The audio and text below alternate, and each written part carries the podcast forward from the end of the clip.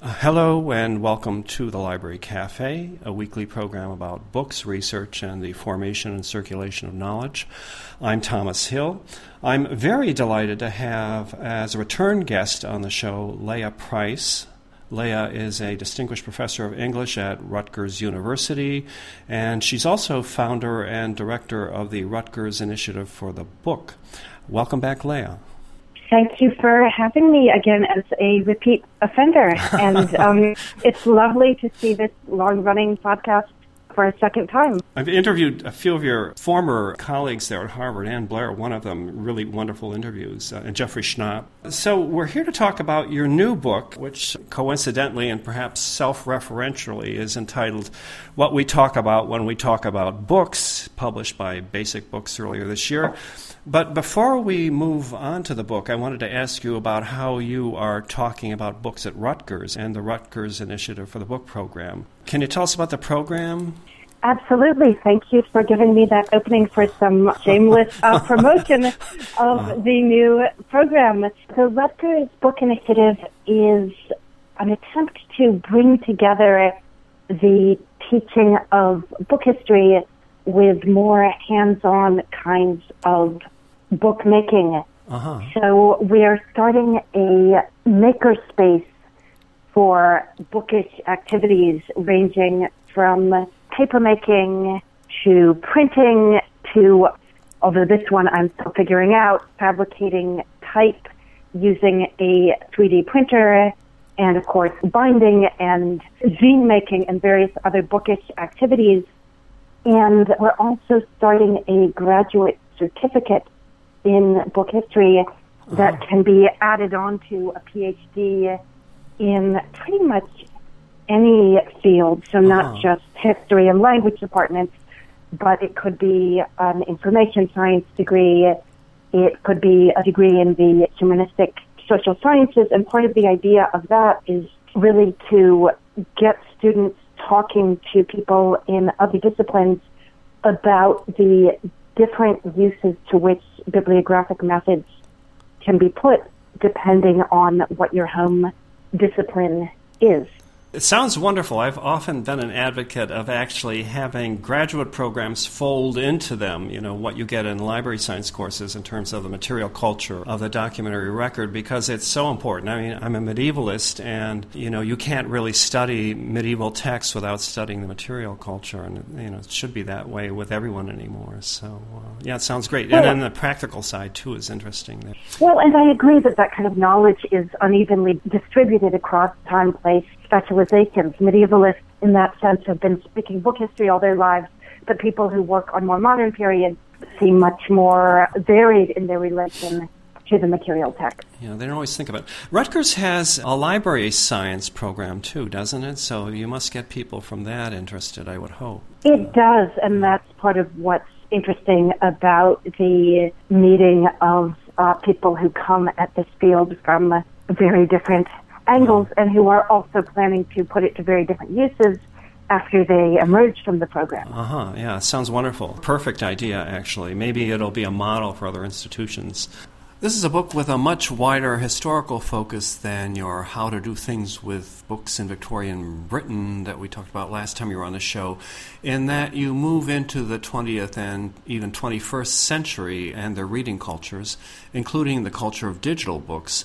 And the question is is this a natural move? And I ask because I assume historians always feel the pull of the present moment and will be naturally tempted to wish to bring memory and history into play in addressing present and future problems implicitly or explicitly, historians are always working backward from uh-huh. the pull of the present moment. Uh-huh. And one of the aims of what we talked about when we talked about books was to counter the kind of narcissism of presentism, uh-huh. which assumes either that things are getting better every day in every way, uh, or more often, I think within the humanities, that things are getting worse every way every day, and that we live in a particularly problematic media moment in which it is particularly hard uh. to engage in deep, sustained, focused reading. And so part of what I tried to show in what we talk about when we talk about books is that these anxieties about how to read and what those reading styles suggest about the moral worth of the people performing them have been around for a very long time, just in different forms. And specifically, I tried to show a kind of historical reversal hmm. in which the very activity that now we lie to as an antidote to the ills of our digital age, that is the sustained reading of long form mm-hmm. printed literature, was seen as recently as the 19th century as itself the source of distractibility, uh. impatience, laziness, and a lack of moral fiber. so that what now is framed as the cure was quite recently framed as the disease. It's so funny, you know. Your book has a comic thread that runs through it, really, a comical thread, and irony certainly about that. So, uh, as historical artifacts, books transmit documentary evidence, of course, but they also preserve and transmit memory in other ways. You know, one of which is archaeologically, you could say, through their presence as physical evidence. And I wonder if you can talk about your approach to book history as material history and, and how this plays out in your teaching, particularly. That invocation of archaeology is interesting because, of course, we tend to talk about book history, we tend not to talk about book archaeology, uh-huh. and yet I think you're right that in its focus on the material object, many strands of book history have more in common with archaeological methods. In terms of teaching, I talk in what we talk about when we talk about books about an exercise that I often do with undergraduates in the form of a game called Name That Book, uh-huh. where a volunteer, a student who volunteers, is blindfolded and they then stumble to the nearest bookshelf. We do this exercise in a library. They pull a volume down from the shelf, and the other students in the class call out questions to them, as in a game of 20 questions, about what the book feels like and sounds like and smells like in order to help the blindfolded book holder figure out what kind of book it is that they are holding in their hands. And what's remarkable about this exercise is that it shows you how much you can tell about a book without ever reading it or even looking at it. Uh-huh. I've tried this exercise sometimes with books in a language that none of the students know, but even when you're not reading the alphabetic characters, you can still cheat, as it were, by looking at other visual aspects of the book. This exercise is partly a way to try to get us beyond the exclusive focus on information processed through the visual uh-huh. sense yeah. that tends to characterize a lot of our relation to books. So it's a way of estranging the book and waking up all of the other senses with which we can apprehend this object, beginning with very simple minded questions like, how heavy is the book? Mm-hmm. Is it hard to hold in your hand? Does it seem like a book that you would need to rest on a piece of furniture or like a book that you could slip into your pocket? Although mm-hmm. I suppose since I'm talking to a librarian here, I should talk about slipping library books into your pocket.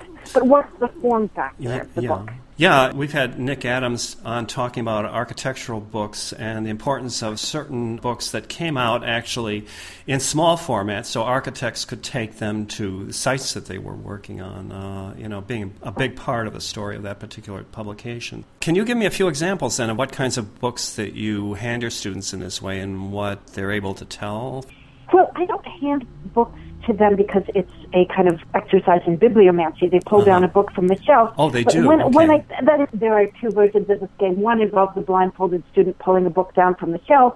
The other involves, in preparation for the game, covering the books over with tape or construction paper mm-hmm. so that the cover can't be seen and then showing them to students from a distance. Uh-huh. And with that version of the exercise, I often use a telephone book because even 18 year olds can still recognize a yellow pages. Mm-hmm. And I often use a road atlas, which may connect with what you're saying about architectural books, because atlases are one of these genres that vary wildly in size. There's the kind of thing that you can put in your pocket when you go hiking, and there's also the kind of thing that you need to spread out to get a sense of the shape of the world, and the latter tend to be wire bound. And so, one of the first things that students often do with a road atlas,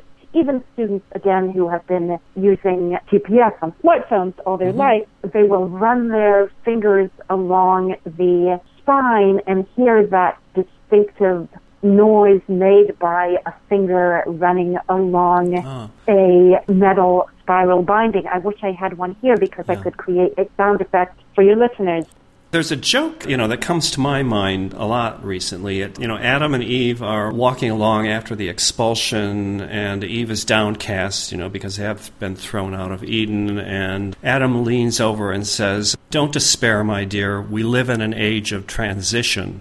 Uh, but anyway, we do actually live in an age of transition, and your book, to some extent, focuses on you know that transition in the age, uh, and especially on digital reading and ebooks.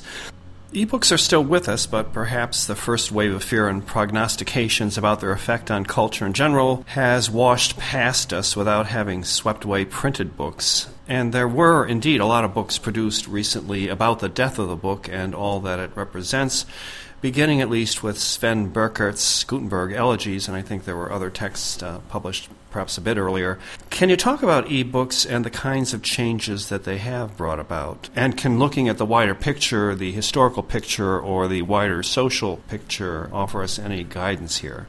You know, when you say ebooks, I think most listeners would probably think either of the kind of electronic books purchased through Amazon mm-hmm to be accessed through the Kindle software or of the kind of older and still going strong open access ebooks promulgated through organizations like Project Gutenberg. Mm-hmm, yeah. And both of those are clearly very significant, although the significance of both, and in particular the device on which they're accessed, seems to vary widely depending on what country you're looking at. Mm-hmm. So that ebooks in that sense were fairly quick to catch on in much of East Asia where smartphone penetration was early and still mm. one of the places where ebooks are likeliest to be read not on a dedicated e-reader like the Kindle but on a phone is in Japan, hmm. where there's also a very large body of not just born digital, but born cell phone literature produced mm-hmm. to be read on the small screen.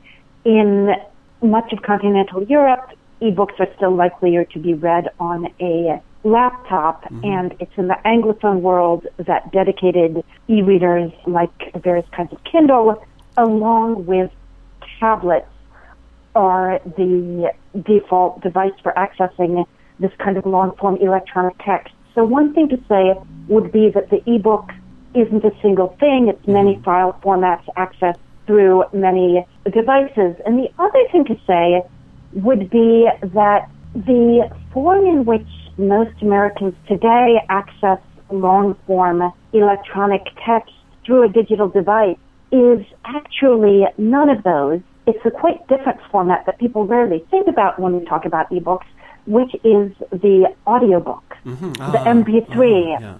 So th- I think one of the historical surprises that we've encountered in the past couple of decades since the early days of electronic reading is that way back in the 20th century, if you can remember that far, people were prognosticating the rise of hyperfiction, uh-huh. the rise of various kinds of metafiction uh-huh. driven by all kinds of fancy hyperactive hyperlinking. And what's happened in the end is almost the opposite. the form in which most Americans encounter long form text in some kind of digital file format is the audiobook, which is significantly less hyper than uh-huh. the codex. Uh-huh. That is where a codex can be searched, browsed, you can go backwards in a codex, you can look for a particular page in a codex,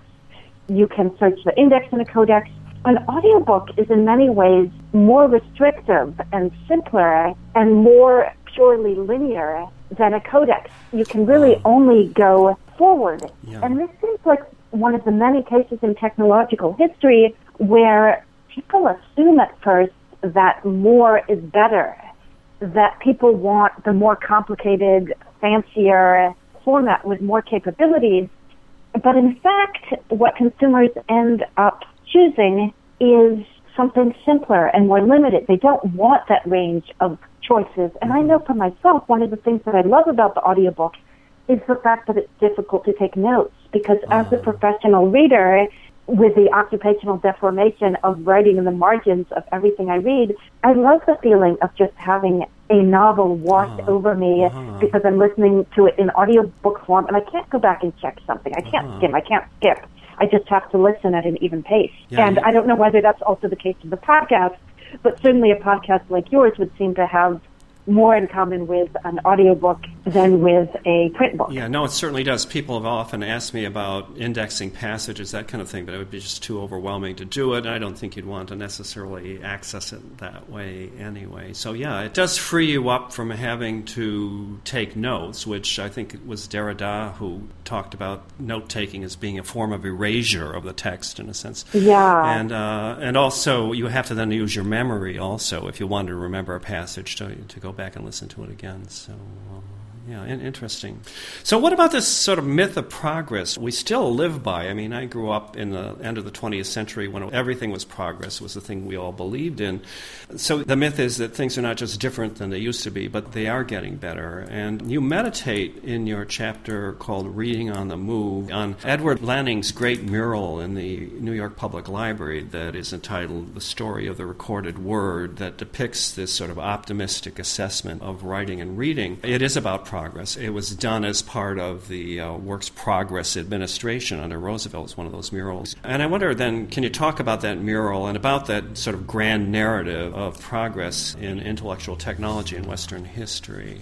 That's an interesting question because I think you're right that the progress in WPA becomes very literal in mm-hmm. Laning's mural, which is known to anyone who's used the New York Public Library. It's a sequence that begins with Moses with the tablets of the law, and there you get a real sense of the physicality of this supersized hunch of stone. You can see Moses' muscles mm.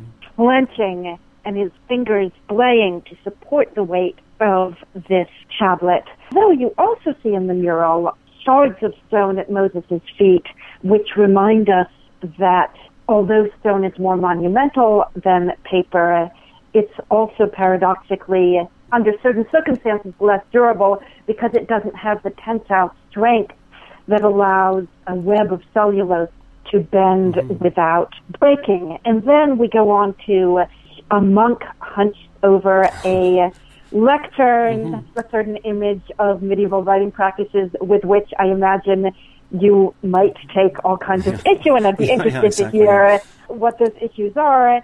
And then we arrive finally to a 15th century German marketplace where Gutenberg is flanked by a burly pressman with the uh, proof sheet of a Bible. And mm. finally, we end up in New York with a copy of the New York Tribune uh-huh, uh-huh. printed in linotype. And there's one kind of visual footnote in the form of a much smaller image over a doorway of a mother teaching her son uh-huh.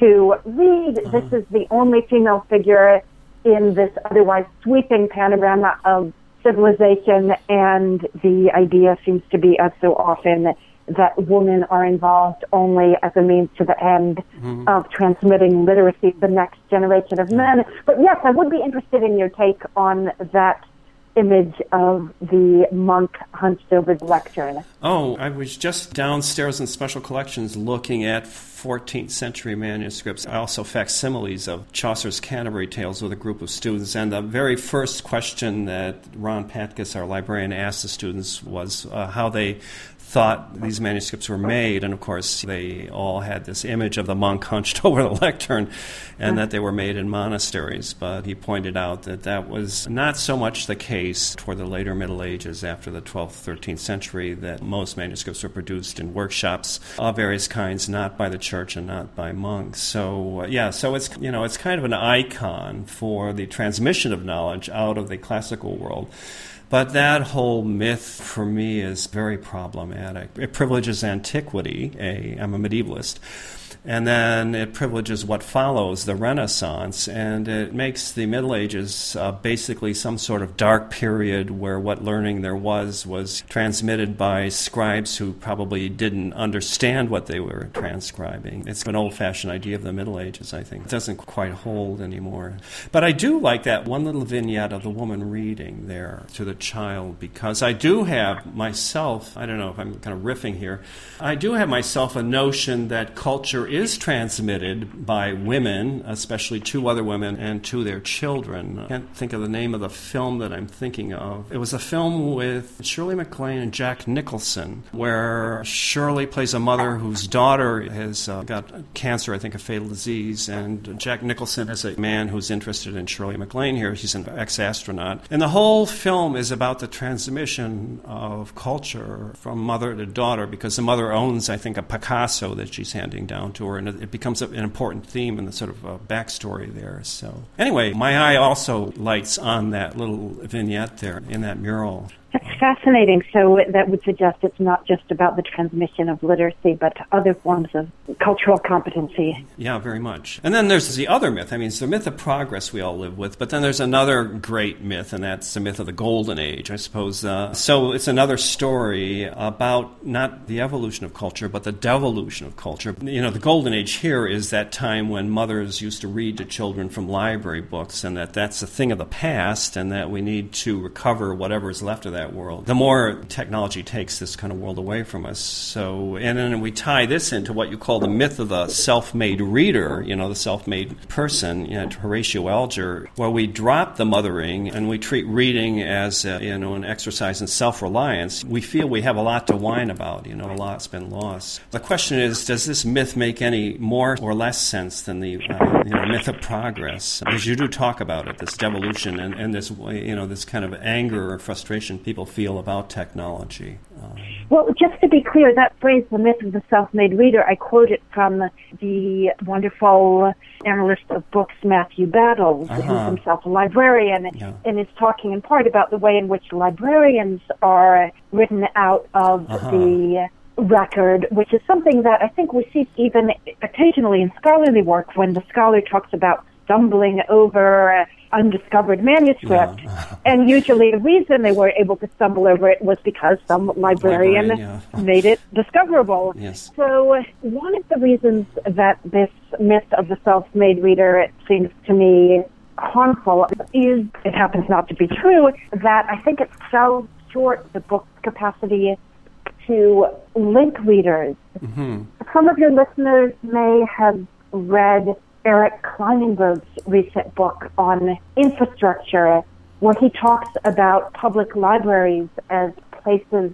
where Americans often shelter during the increasingly frequent natural disasters. Mm-hmm. That public libraries are one of the few places that welcome all citizens, and in fact, all people who are not citizens some of the librarians that I talk about in this book in Berlin got together very early on in the current migrant crisis in Europe mm-hmm. to declare that libraries in Berlin are open to everyone, whatever their documentation status. And this seems like a tremendously powerful political statement mm-hmm. about the civic role of libraries in creating a sense of belonging that is symbolic as well as extremely useful for new arrivals who need internet access and all kinds of information. And I contrast this to the position of the 19th century librarians after the foundation of public libraries in Britain starting in the 1850s, mm-hmm. which is when a law was passed allowing local governments to charge taxpayers to support publicly funded libraries mm-hmm. rather than private for profit circulating libraries that had more in common perhaps with subscription services like yeah. Spotify. Mm-hmm. And these librarians were extremely worried about the potential for readers of different social classes uh, to rub shoulders with one mm-hmm. another, not just in the reading room, where the concern was what if some nice middle class lady is sitting next to some working class guy who doesn't smell nice, but also transitively, they were worried about the problem of library patrons handling books that had previously been handled by other library patrons mm-hmm. of different social classes. And this is why librarians in the late 19th century invented various kinds of book fumigators, which are essentially uh-huh. a sort of gas chamber of books where you insert a book into this fumigator after it's been returned so that nice middle class library patrons don't have to uh, be infected by the diseases yeah. of God knows yeah. who was handling the book yeah. previously. I had a library science teacher actually that once warned his students his first year library science about Merck's medical manuals, you know, you, needed, you needed to handle them gingerly. So, so that you still had that in the 20th century. But yeah, interesting, very interesting. The story of reading and books, of course, has to do with wider social and economic frameworks. And you and other book historians point out that modern economics and commercial practice has itself been heavily influenced by the book as a kind of innovative driver of the sort of larger economic machine of capitalism. And I thought that was a fascinating passage because I hadn't read this sort of economic scholarship on the book until I came across your book here, and it just seemed fascinating to me. And of course, Amazon is a, a current example of the effect of the notion of a book as a commodity changing the way we do business. But it goes back farther than that, doesn't it? It does. And I think that another way in which we tend to idealize the printed book is that we think of the printed book as standing outside of or above the sordidness of the marketplace. Mm-hmm. And we contrast the electronic book, which is so deeply entangled in Amazon's commercial ecosystem, uh-huh. with the innocence of the printed book. But drawing on the work of the media historian Ted Striphas, mm-hmm. I talk in what we talk about when we talk about books, using Striphas's research about all the ways in which the printed book was both very dynamic and very innovative in its production and distribution methods. So that sometimes when we think about innovation in relation to the book, we think about manufacturing methods, we think about movable type mm-hmm. most of all. But Striphas shows, I think, quite uh, brilliantly that some of the main innovations that the publishing industry has had to do with distribution, beginning with the fact that books were one of the first commodities to be sold on open shelves, to be browsable uh, uh-huh. rather than kept behind the counter. And then again in the 19th century, books were one of the first commodities to be sold on consumer credit so that before clothes were sold on layaway, before, in fact, the selling of real estate on credit got us into the economic mess that we're in today, books were sold on credit because their respectability allowed the selling of books on credit to diminish the stigma of debt that would otherwise have been associated with buying objects hmm. that you couldn't afford to pay for outright. So in that sense, you could say that books are just certainly responsible for the subprime mortgage crisis. Very interesting. I haven't heard the word layaway, you know, since the early 1960s. I think so. funny. My mother used to use it all the time. So, uh, so apart from altering the way business operates or has operated, books also inform the very form of our social world. And you write, I think, more eloquently than anyone else I know about the way the materiality of reading has informed the very structure of the modern world and our place in it. For instance, looking at the historical period where your literary studies were rooted in the 19th century, uh, you state that without books and newspapers, Victorians would never have invented the suburbs. And I thought it was just a fascinating statement. I wonder if you could elaborate on it a bit. Yeah, so the commuter rail, which emerged primarily in Britain in the 19th century, was one of the first transportation infrastructures on which it was possible to read with relative comfort mm-hmm. because mm-hmm. on most horse propelled forms of transportation, first of all, there may not be enough light, and secondly, you may not have your hands free, and thirdly, if you try to read, you're going to get nauseous. Mm. Whereas one of the ways in which early promoters of new railway lines advertised their smoothness was to claim that the ride was so smooth, the suspension was so perfect that a man could read a newspaper with perfect comfort, and quoting one uh, mid 19th century advertisement there. And so, one of the things that really reconciled 19th century commuters to the boredom of being uh stuck on a mm-hmm, train yeah.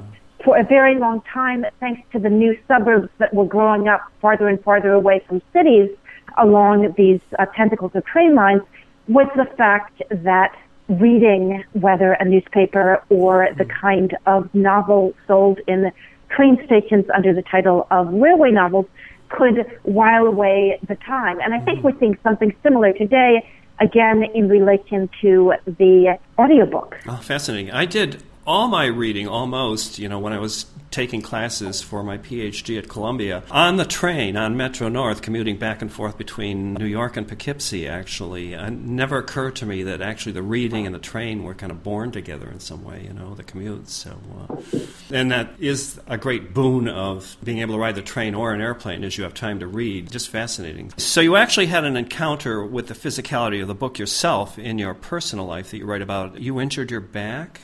That's right. Just over a decade ago, uh-huh. I had a back injury, which for one very unpleasant year required me to spend most of my time lying on my back mm-hmm. on the floor. And as with commuting, this would have been unbearable if I hadn't had something to do during that time. And there are a lot of activities in the world that are impossible to do while you lie on your back on the floor. Mm-hmm. One of those activities is reading a book in both hands because if you try to lie on the back and hold a book in both hands, you soon find that your shoulders are working against gravity. Uh-huh. So I rigged up a kind of Rube Goldberg device using our glass coffee table uh-huh. whereby I would lie underneath the coffee table with the book spread eagled mm-hmm. upside down facing toward me and through the glass coffee table, which I kept cleaner than I have ever kept it before or since with the aid of industrial quantities of Windex, I was able to read. And this got me interested in the ergonomics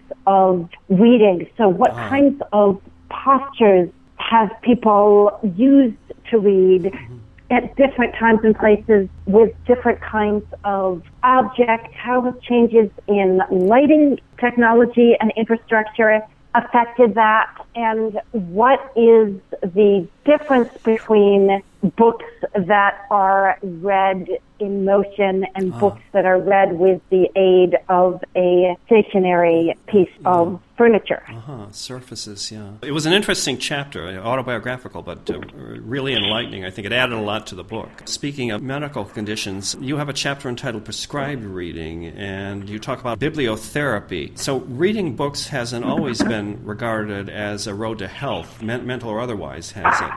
Um, no, I mean that's one of the interesting double qualities of books that at different moments in their history, the reading in particular of long form imaginative literature, especially of novels, has sometimes been seen as a road to insanity. That was certainly the case for much of the early modern period, right through the early 20th century. But today, various medical and social nonprofits are trying to promote the reading of long form imaginative literature as a therapeutic Uh, tool and to suggest that fiction reading can calm people suffering from mild to moderate anxiety, that it can help people suffering from depression construct a more hopeful life story, that it can provide models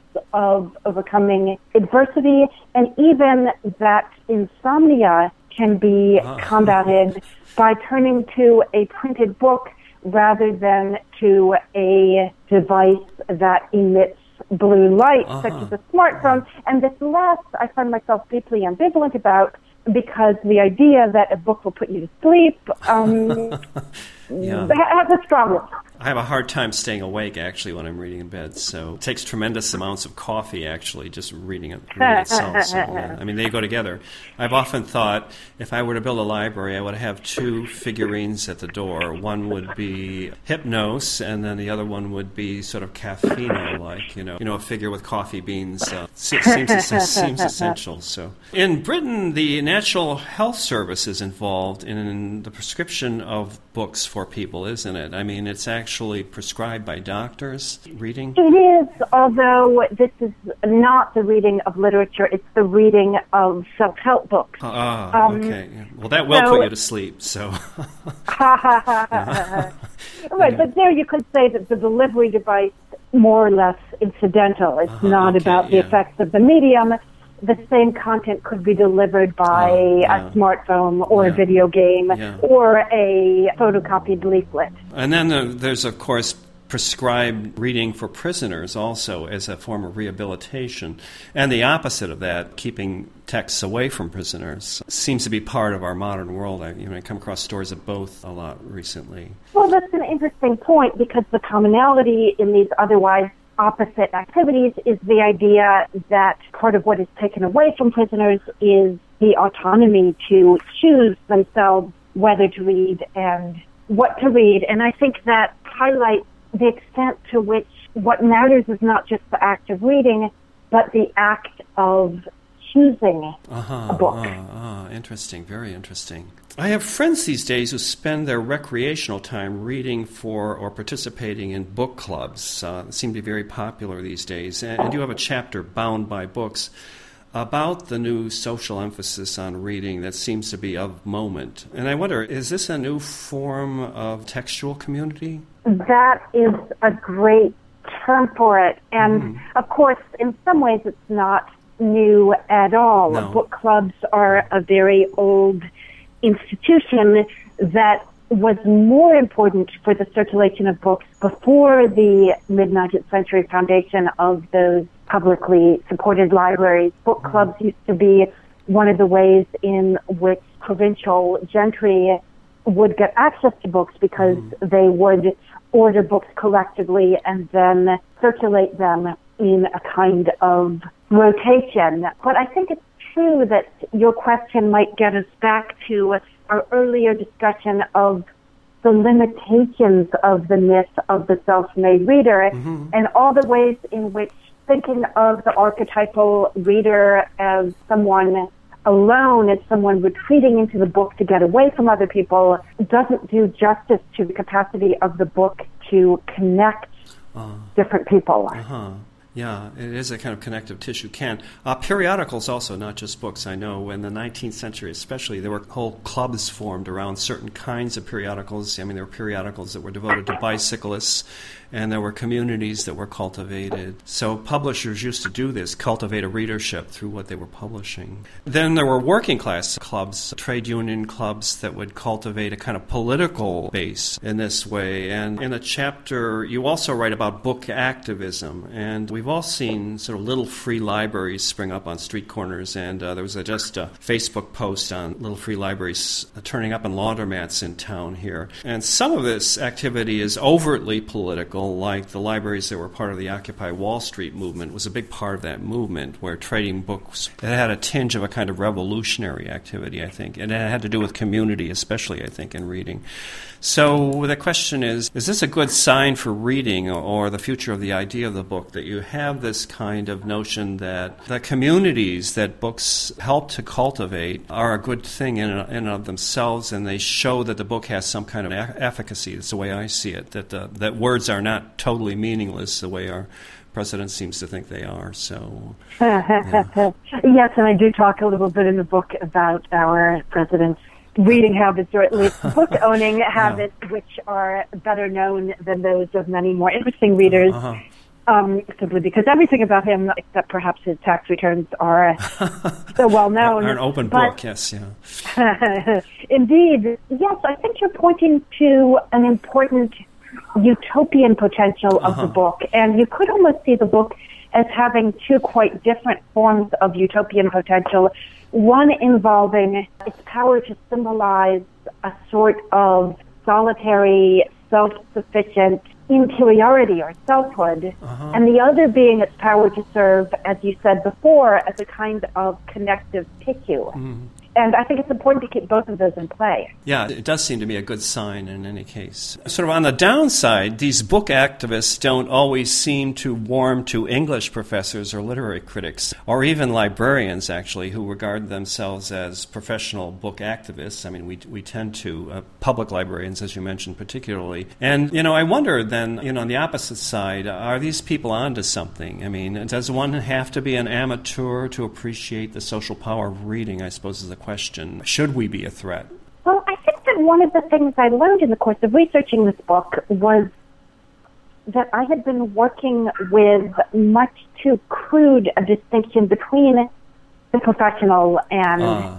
the amateur. That is, when uh. literary critics think about the amateur, because we are fairly self involved, we tend to think of the amateur as someone who is not a literary critic. Uh-huh. And yet, there are so many professionals involved in the circulation of books, beginning, as you say, with librarians, who have different kinds of highly professional relations to the book, as is also the case for those bibliotherapists you mentioned, uh-huh. who are not professional literary critics or professional librarians, or not primarily professional book people at all, and yet their relation to the book is a highly professionalized one. So I think that it may be useful to complicate this distinction between the professional and the amateur and to think of the book as an object that cuts across uh.